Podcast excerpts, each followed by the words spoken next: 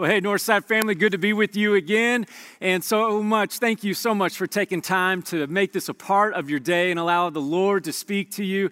Uh, grateful to be with you. Also grateful for our worship and our tech team who continues just to knock it out of the park week in and week out, and grateful to be the church with them. And I cannot wait to be with you guys starting October seventeenth and eighteenth. My heart is hungry to rejoin together, to worship, to be uh, together. Mark that down. That is when we are reopening our campus. It is going to be a special, special weekend when we're together, a little under a month now.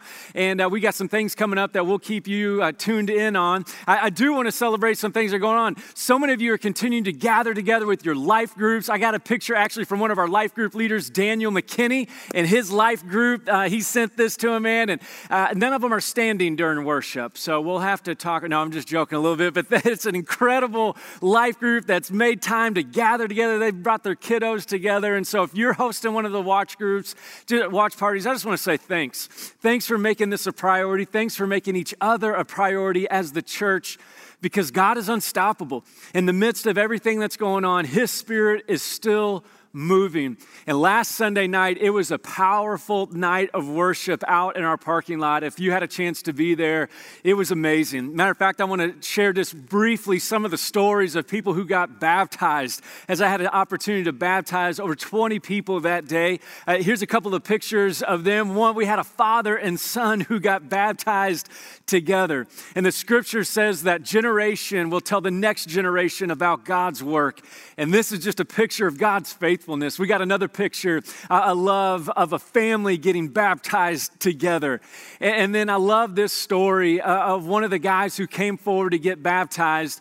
And I said, well, what brought you here? And he said, I just became a dad. And I realized this, that in order for me to be the dad that I need to be, I need to start submitting my life to Jesus. And it was just a powerful moment, not just to see his life t- be turned over to Jesus, but to say, I want my parenting, I want my fatherhood to be turned over to Jesus. Uh, and then the last story I just want to share with you is a little girl named Savannah, that her parents got to baptize her. And I think Savannah had the biggest cheer block of that time. She had all of her school friends and other family. Matter of fact, her grandpa Dale drove down from Michigan, and he watches online. So Dale, if you're watching, we're just saying, hey, we love you guys up in Michigan, and so glad you had a chance to come down. But God is unstoppable. He is moving in ways that we could only dream of. And this weekend, Serve Day is happening. So if we know we've had hundreds and hundreds of you sign up for Serve Day. You guys have done it again. We are packing over sixty thousand meals this weekend. And God is saying, hey, come on, join me. I am on the move. I am reaching people. I am sending people. I am meeting needs. Come on with me, because I have a greater story for your life than you have for yourself. And that's why we're doing this series called An Unstoppable Force, the D N A of a Dangerous Church. Because God has a calling for us. And this is what, the more I've studied the book of Acts, that's where we've been walking through. Here's what I've discovered. I've read the book of Acts before, and you know, it's one of my favorite books. But what I've discovered about God as I've looked in the book of Acts is this. A lot of times we're looking for our calling. But what we find in the book of Acts and what we find in the life of Jesus is this. Our calling is actually looking for us. We spend a lot of time asking those big questions. What's my calling in, in life? And Jesus says, no, your calling is already calling to you. And last weekend, we began to talk about our calling as we looked at Acts chapter six, where they were serving the widows and, and they were serving different people. Because what happens is Jesus started bringing together not just the Jewish people, but Jesus came to save all people. And different nationalities were coming together, and there was some racism and some favoritism that was happening, and God said, that's not who I am. And so in Acts chapter six, they raised up seven men who would begin to be overseers of the daily help for the widows, to distribution of the food, to take care of folks. That's what the church is called to be. It's to be a resource of God, the person and the body of Christ to this world. And we learned last weekend that this, that our calling begins with you and I being servants. And this idea of servants isn't just an idea, it's our identity. Because Jesus even says this about our calling. He says in Matthew chapter twenty, some of the disciples were arguing about who is the greatest. And he goes, that's not your calling. Your calling isn't to just be about yourself. Your calling is to be a servant. He says this in Matthew chapter twenty, verse twenty-six. He says, whoever wants to become great among you must be your servant. Jesus says that's, that's totally fine if you want to be great in life. Matter of fact, Jesus encourages us to be great, but he says, here's how you're to be great. You're to be a servant. Our calling is calling to us. It's saying, here's what it looks like, Northside, to be the people of God, that you and I are servants of God in this world. We are servants.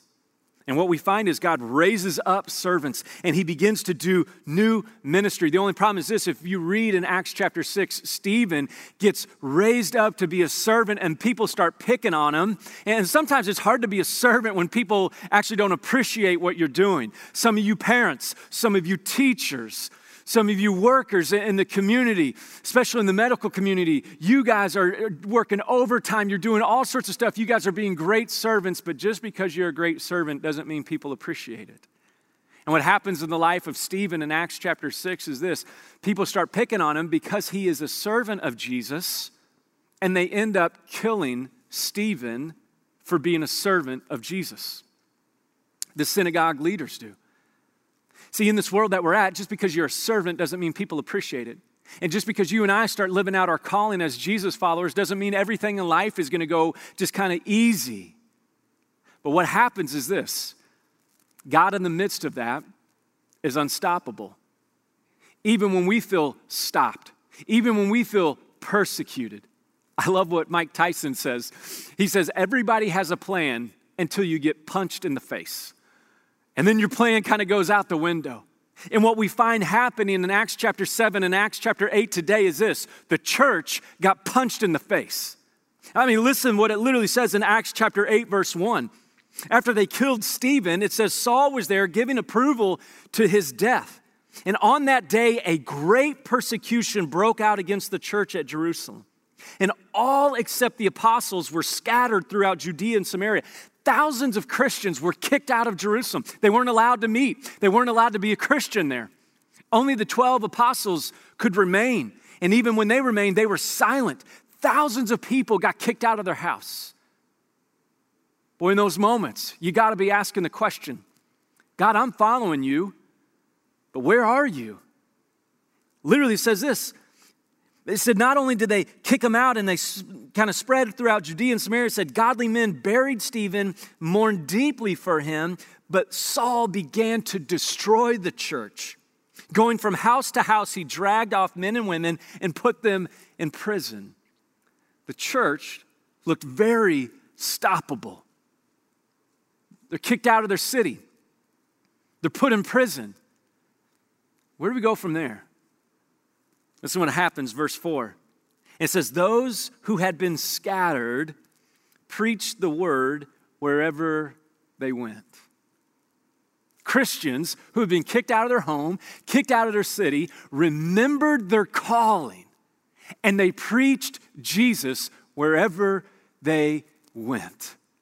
They, they know their calling.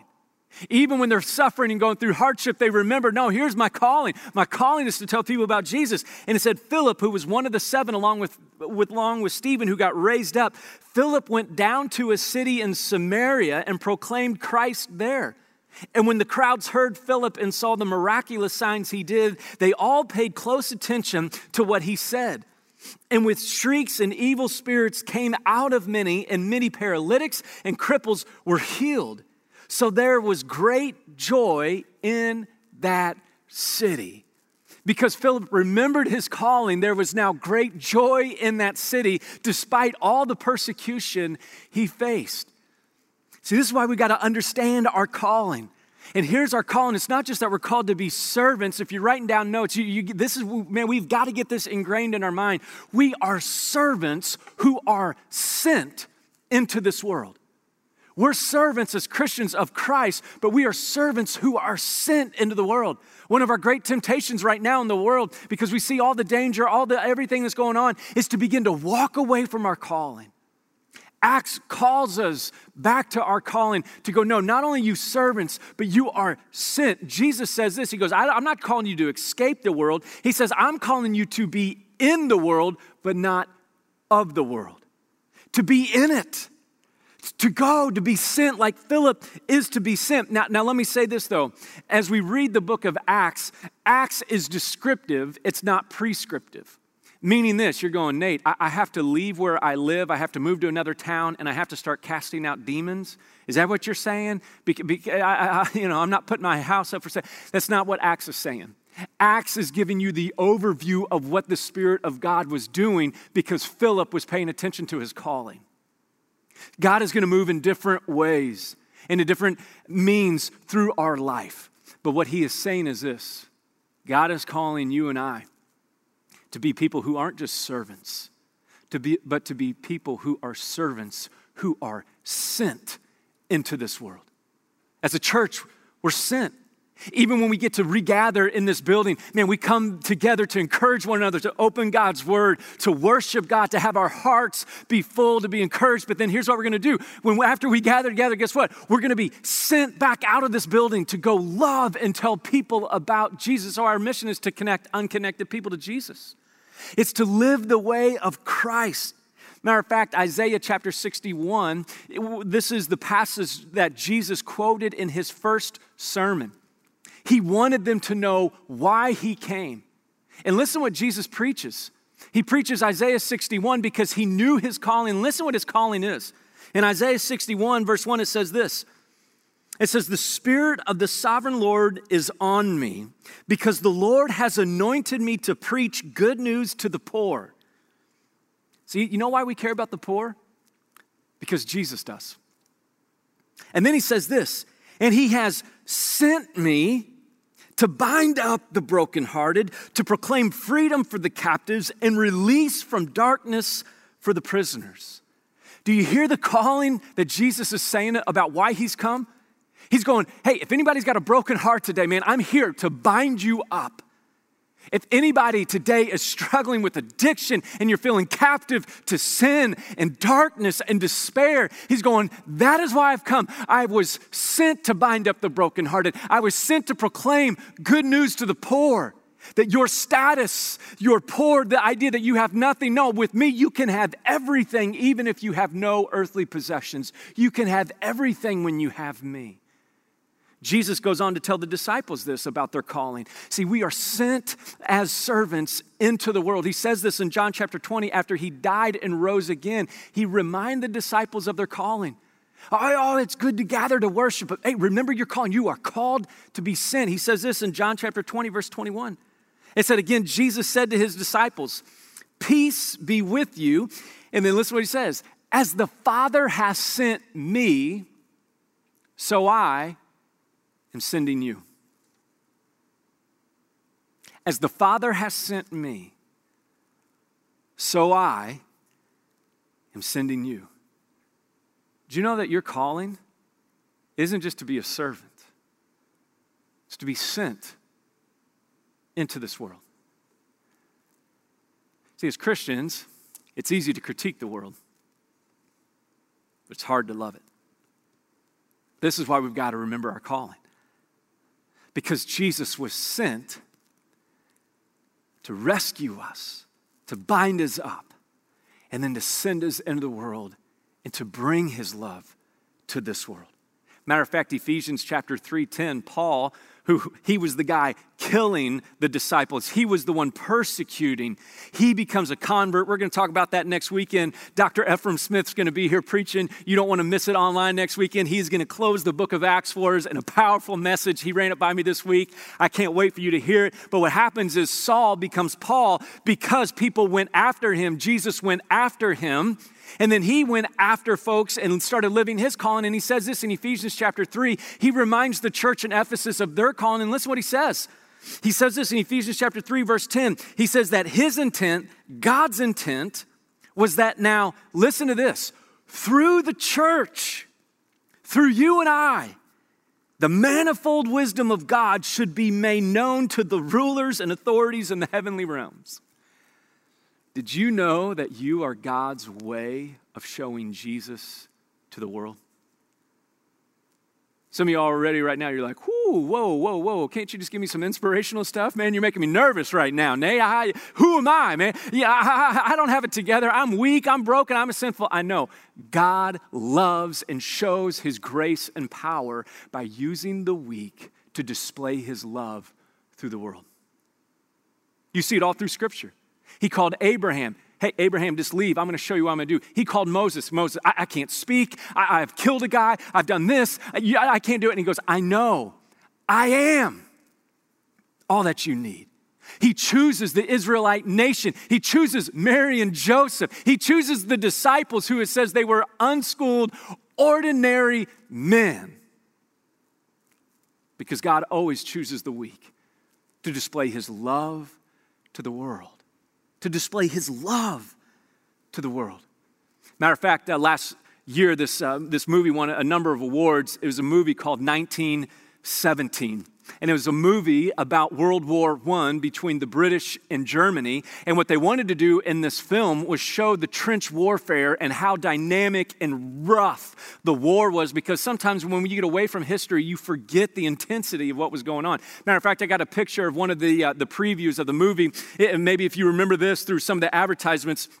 And what was phenomenal about this, this movie was they did a one-shot take for the entire movie, because they wanted you to feel the power of the story of this movie, because it was based on a true story.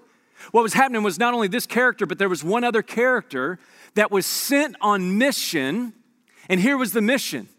The British had the German soldiers retreating, but the German soldiers, when they were retreating, set a trap, and the British generals found out about it, and what was happening was this. About sixteen hundred of the British soldiers were about ready to walk into this trap and be slaughtered. And they had no way of communicating with those troops to let them know that a trap was being set for them by the German soldiers. And so the general of the British Army decided to, to select two men to carry this message of life and death to the sixteen hundred soldiers who were about ready to walk into a trap. And what he did was this. The general picked two men to go tell them, and what he did on purpose was this. He selected the brother who was a soldier to one of the soldiers who was in the sixteen hundred men who were about ready to be slaughtered. Because what he knew was this. If I tell this brother what's about ready to happen, he will run like a man sent with a life and death mission to save his brother. What the general knew is this. I've got to make it personal. And the whole movie is built on these two men getting across enemy lines to deliver this message of life and death to save sixteen hundred men. We have an older brother who was sent on mission by our Heavenly Father to come rescue all of his younger brothers and sisters, you and I.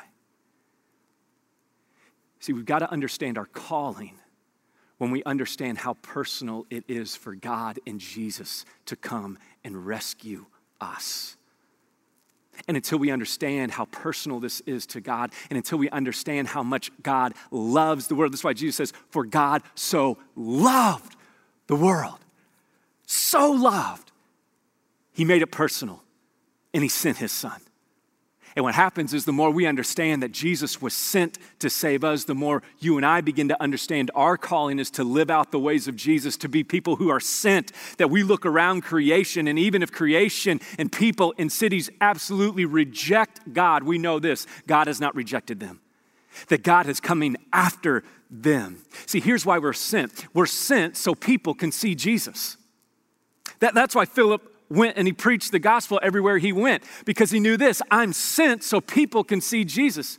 Yeah, I don't know if you know the background about Samaria, but when it said he went into Samaria, actually Samaria, Jesus, it was very controversial because during Jesus' ministry, he would go on purpose into Samaria, which were deep, deep enemies, hated the Jews. There was a race war between the Samaritans because they were half Jewish and the Israelites. They hated each other.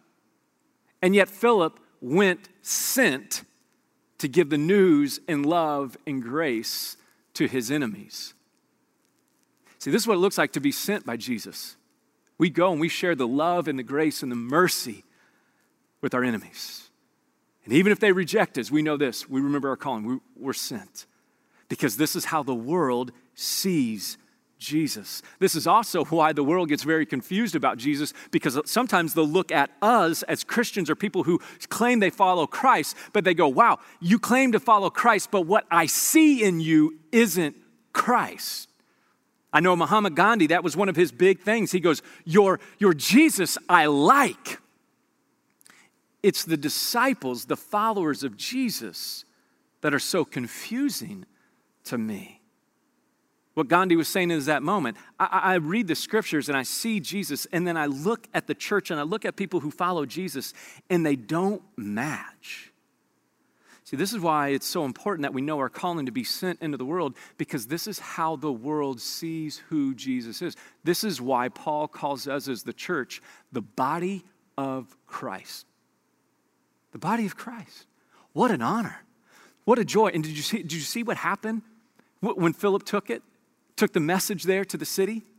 It said there was great joy in the city. People came to Christ.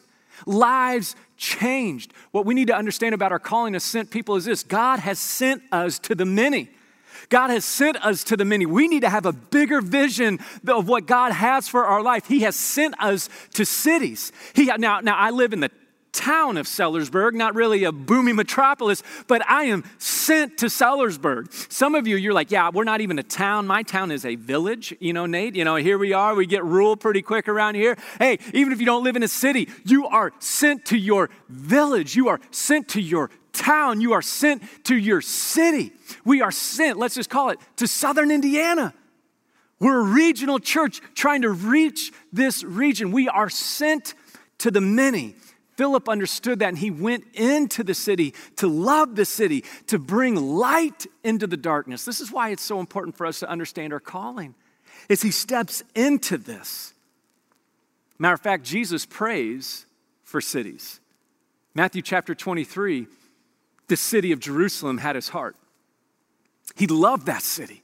He wanted to see that city begin to follow him, because he was the one who would rescue them out of their darkness, to bind up their broken hearts, to set the captives free. Listen to what he says right before he dies in Matthew chapter twenty-three, verse thirty-seven. He says, "Oh, Jerusalem, Jerusalem, you who kill the prophets and stone those sent to you, how often I have longed to gather your children together, as a hen gathers her chicks under her wings, but you were not willing." Jesus' heart broke over cities. Jesus' heart longed to see cities reconnected to God. I began to ask myself this question. I don't know if it was just my own reflection or maybe the Spirit was speaking to me. It was probably the Spirit speaking to me. But I felt this impression as I read that prayer about Jesus. Nate, when was the last time you prayed for your city? Not when was the last time you complained about your city. Man, when are they going to fix these potholes? Man, when are they going to widen these lanes? Man, when are we going to get some better restaurants in this town? We can complain. But when will we pray for our cities? What I'm realizing in my own life is this. I need to spend a whole lot more time praying for my city. God is passionate about reaching cities. God sent Philip, powered by the Holy Spirit, into a city in Samaria. See, this is how we're an unstoppable force. We understand God's heart is for all cities. God is calling us into the city as Christians. He is calling us in to be salt and light. Sometimes we step back and go, man, they need to get their act together. God never asked cities to get their act together. What he said is this, church, will you be sent to be my people? Then and only then will their lives be changed. Matter of fact, I love this. In Jeremiah chapter twenty-nine, verse seven, when Israel was carried off into captivity into Babylon, We, we a lot of times in Jeremiah chapter twenty-nine, we, we, we run right to verse eleven, for I know the plans I have for you, declares the Lord. I, I know that. But, but before that, we need to read up in verse five and in verse seven. And what's powerful is this. In verse seven, this is what he tells the Israelites. He goes, I know you're in captivity, but listen what he says.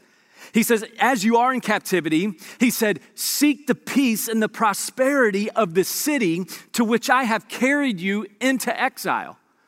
I know I've carried you into, into foreign territory because you guys have disobeyed me, but seek the peace and the prosperity of the city. And then he says this, pray to the Lord for it. Pray to the Lord for the city, because if it prospers, you too will prosper. And he tells them before that in verse five, he says, plant gardens and vineyards, have children, get married, begin to put down roots. He's going, this is how communities change, is that the church put down roots, and then my life and grace flow out of it. So let me give you permission. Coach that little league team. Get on the P T O. Run for school board. Begin to do things. Partner with good initiatives in the city. Help the hurting. Step out into this. Go as sent people into your village, town, city, region, nation, because the church is a church that is sent. We're servants that are sent. And what happened was this, when Philip went in and he preached the good news of Jesus to the many, they gave their lives to Jesus. And in a place where there was no joy, it said, now the city had great joy. Man, I got to spend more time praying for our city. I got to spend more time getting my mind right, because what I found is this. It's possible to love this city, but not the people in it. It's possible for us to love the cities that we're around. You go, what do you mean? I can't wait to take my kids up to Huber's, hopefully in the next week or two.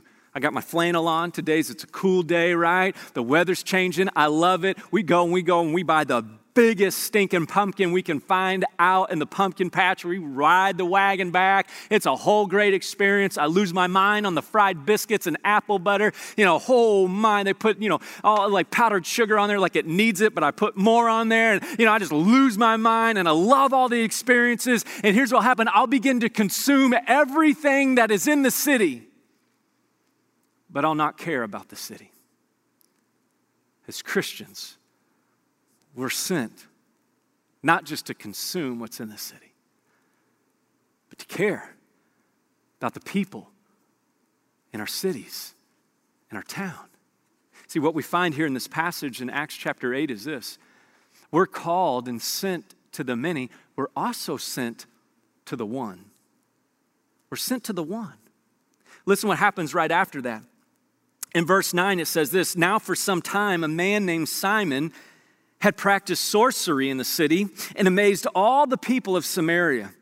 He boasted that he was someone great, and all the people, both high and low, gave him their attention and exclaimed, this man is the divine power known as the great power. He had this darkness with him, that he had this power that people were in awe of. And it said they followed him because he was amazed. He amazed them for a long time with his magic. But when they believed Philip as he preached the good news of the kingdom of God in the name of Jesus Christ, they were baptized, both men and women. Simon himself believed and was baptized, and he followed Philip everywhere, astonished by the great signs and miracles he saw. See, Philip was sent to the many, and then God brings the one to him. This is what will happen to us as Christians. We need to have a heart for our city. We need to love our area. We need to pray for our area. And then we need to look out for the one. We need to look out for those that God's going to bring in our path. We need to be people who know the names that God brings in and care, and to know that the kingdom isn't just this big, you know, kind of thing that's not personal. Yes, the kingdom of God is very big, and grace is amazing for everybody, but it's very personal. And you see that because this man, Simon, who was full of, he practiced dark, you know, witchcraft. We believe in the power of the Holy Spirit. We also believe in the power of darkness as Christians. There's a spiritual realm that is battling all around us. He believed in that. And then when he heard about Christ, his life changed. See, this is why we're sent. We're sent to rescue people from the kingdom of darkness. That's what Jesus has done for us. And you see this amazing story take place. And then the disciples even come over. It says that, that Peter and John, they come over to see about all this because now the towns are coming to Christ. Unbelievable things are happening. But what they found out is this, the people haven't received the Holy Spirit. They, they understand that Jesus is now their Lord. They're following Jesus, but they haven't followed the Holy Spirit or received the Holy Spirit yet. So they, they lay hands on them. They receive the Holy Spirit to live out their calling as sent servants. And listen what happens after this. It says this in verse eighteen, when there's this powerful display of the Holy Spirit, it says, when Simon saw that the Spirit was given at the laying on of the apostles' hands, he offered them money and said, give me this also, this ability, so that everyone on whom I lay my hands may receive the Holy Spirit. He was like, that was a cool magic trick. Right? You know, you, you put your hands on him, the Holy Spirit came. He's like, I practice magic as well. You know, I want to pay for that power. Can you give me that power? Listen to what Peter tells him.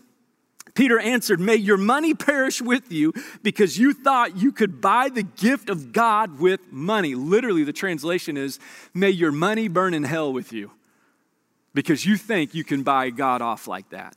Woo! Peter, whoa, hey. But listen why he's saying that. He says, you have no part or share in this ministry because your heart is not right before God. Repent of this wickedness and pray to the Lord. Perhaps he will forgive you for having such a thought in your heart. For I see that you are full of bitterness and captive to sin. Do you see why we're sent? The world's full of darkness. It's captive to sin. And here's the thing. The world doesn't even know it. Why would they know it? How would they know it? Simon doesn't know it. There's parts of us as followers of Christ that even when we become a follower, there's things that we're still learning and God is still growing and transforming in us. That's part of the maturing in Christ, that when we get baptized, we don't even understand everything. We understand who Christ is, what he's done for us, and now we're following him and we have received the Holy Spirit. And listen what Simon's response is. In verse twenty-four, it said, Simon answered, pray to the Lord for me, so that nothing you have said may happen to me. Simon hears about this because Peter and John are, are sent and they're helping him grow in this. And he goes, whoa, I didn't even know that's wrong to try to buy off the Holy Spirit. Hey, pray that God doesn't reject me. And he's going, I want to receive the Spirit. I want to live in my calling. Would you help me? And what's amazing is this, they do. See, this is why it's so important to understand our calling. Because there's people walking around all over the place that have no idea that they're lost like Simon. And Jesus is saying, I'm sending you.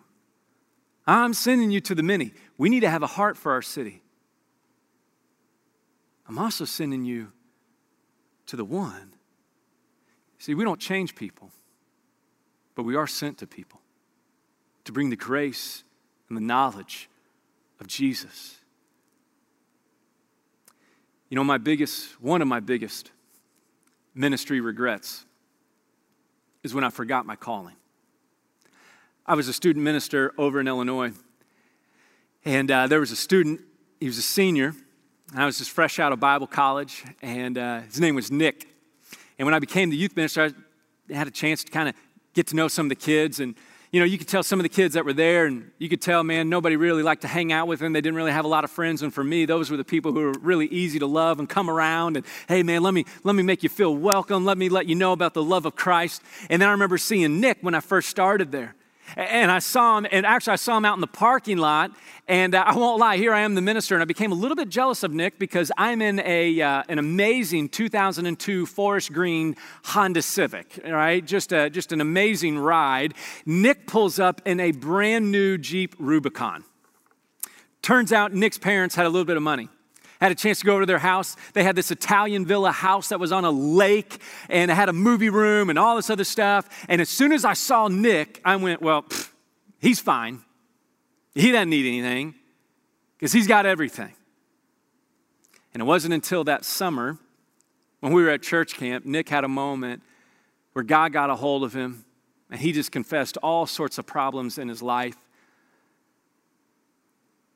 And I literally had tears in my eyes because what I forgot was this. I was sent to Nick, but I didn't go to Nick. I didn't even share Christ with Nick. What I thought was, because he's a person of means, well, that means he has everything he needs.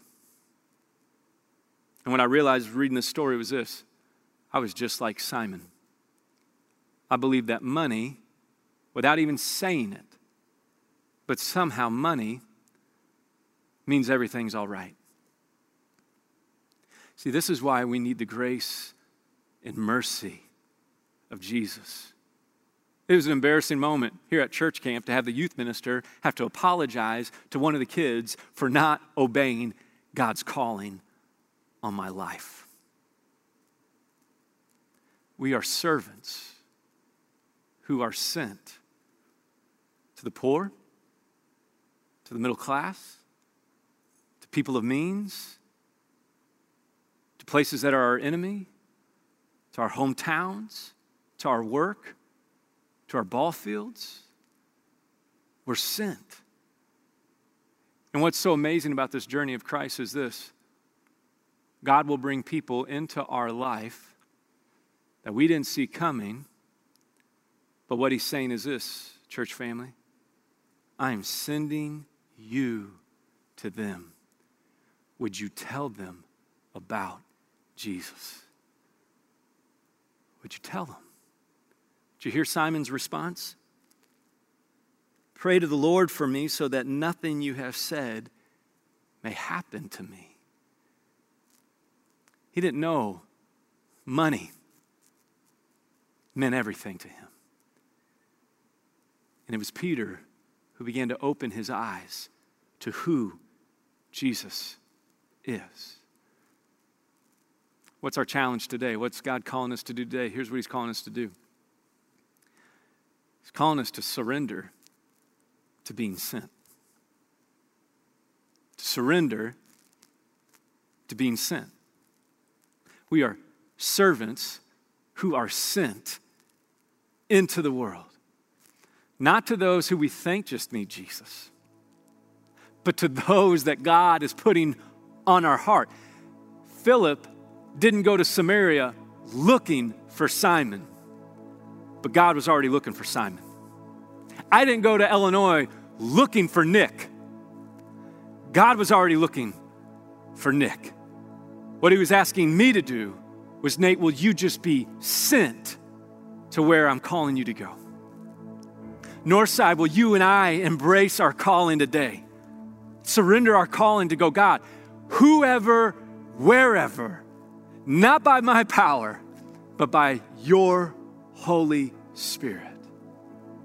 See, Philip was surrendered to his calling. Okay, God, we're getting kicked out of Jerusalem. They're destroying the church. I'm going to go preach the gospel to Samaria. Is that where you're calling me? Simon, okay, God, you need me to give up money as my idol and everything in my life. I'm going to surrender that so I can embrace your calling on my life. See, this is the heart of Jesus. That he was the older brother who left heaven and was sent to rescue us.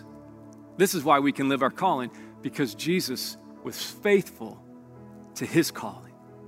Matter of fact, let me read for you First John chapter four before we take communion here in a moment. This is Jesus' best friend's later best friend John. Later on in his life, he writes to the church. And he writes to encourage them and remind them of their calling. And he says this to them, he says, we know that we live in him and he in us, because he has given us of his Spirit. We know that we live in him. And we have seen and we testify that the Father, here it is, has sent his Son to be the Savior of the world. John said, I saw Jesus. I've seen the one who sent. And then he says this, and if anyone acknowledges that Jesus is the Son of God, God lives in him and he in God. And so we know and rely on the love God has for us. Because God is love.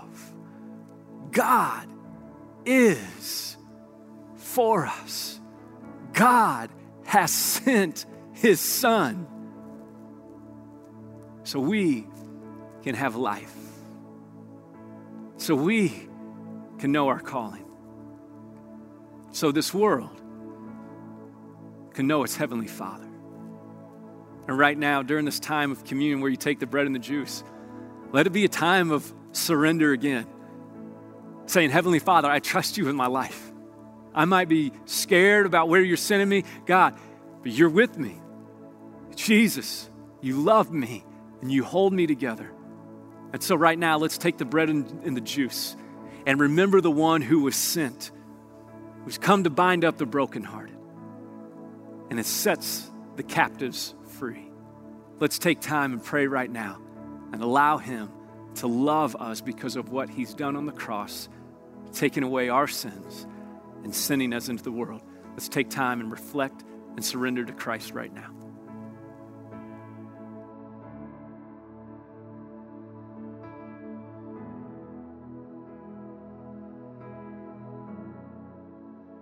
Let's pray together. Heavenly Father, we thank you for giving us a greater story in our life. That, Father, we don't see the world like you see the world. God, we don't even see ourselves like you see us. And so in this moment, because of Jesus, because of his grace, because of his mercy, Father, we ask that by your power and by the power of your Holy Spirit, our eyes would be open and our hearts would be changed. And God, the way we think about the world, the way we think about our calling, Father, the way that you that we think about the church would be the way that you think.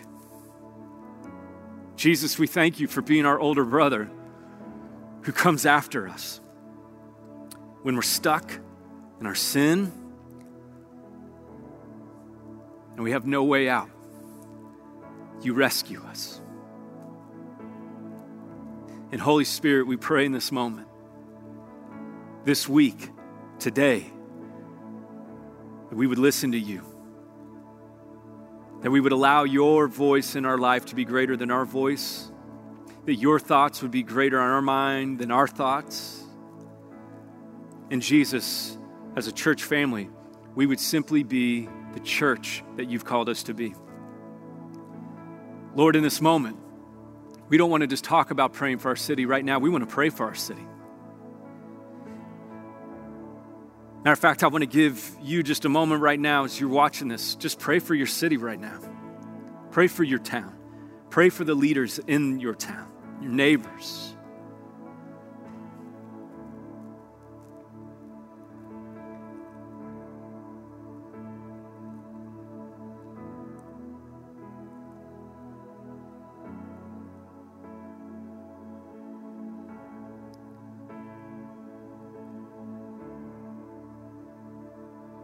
Holy Spirit, we want to see you move in power through us.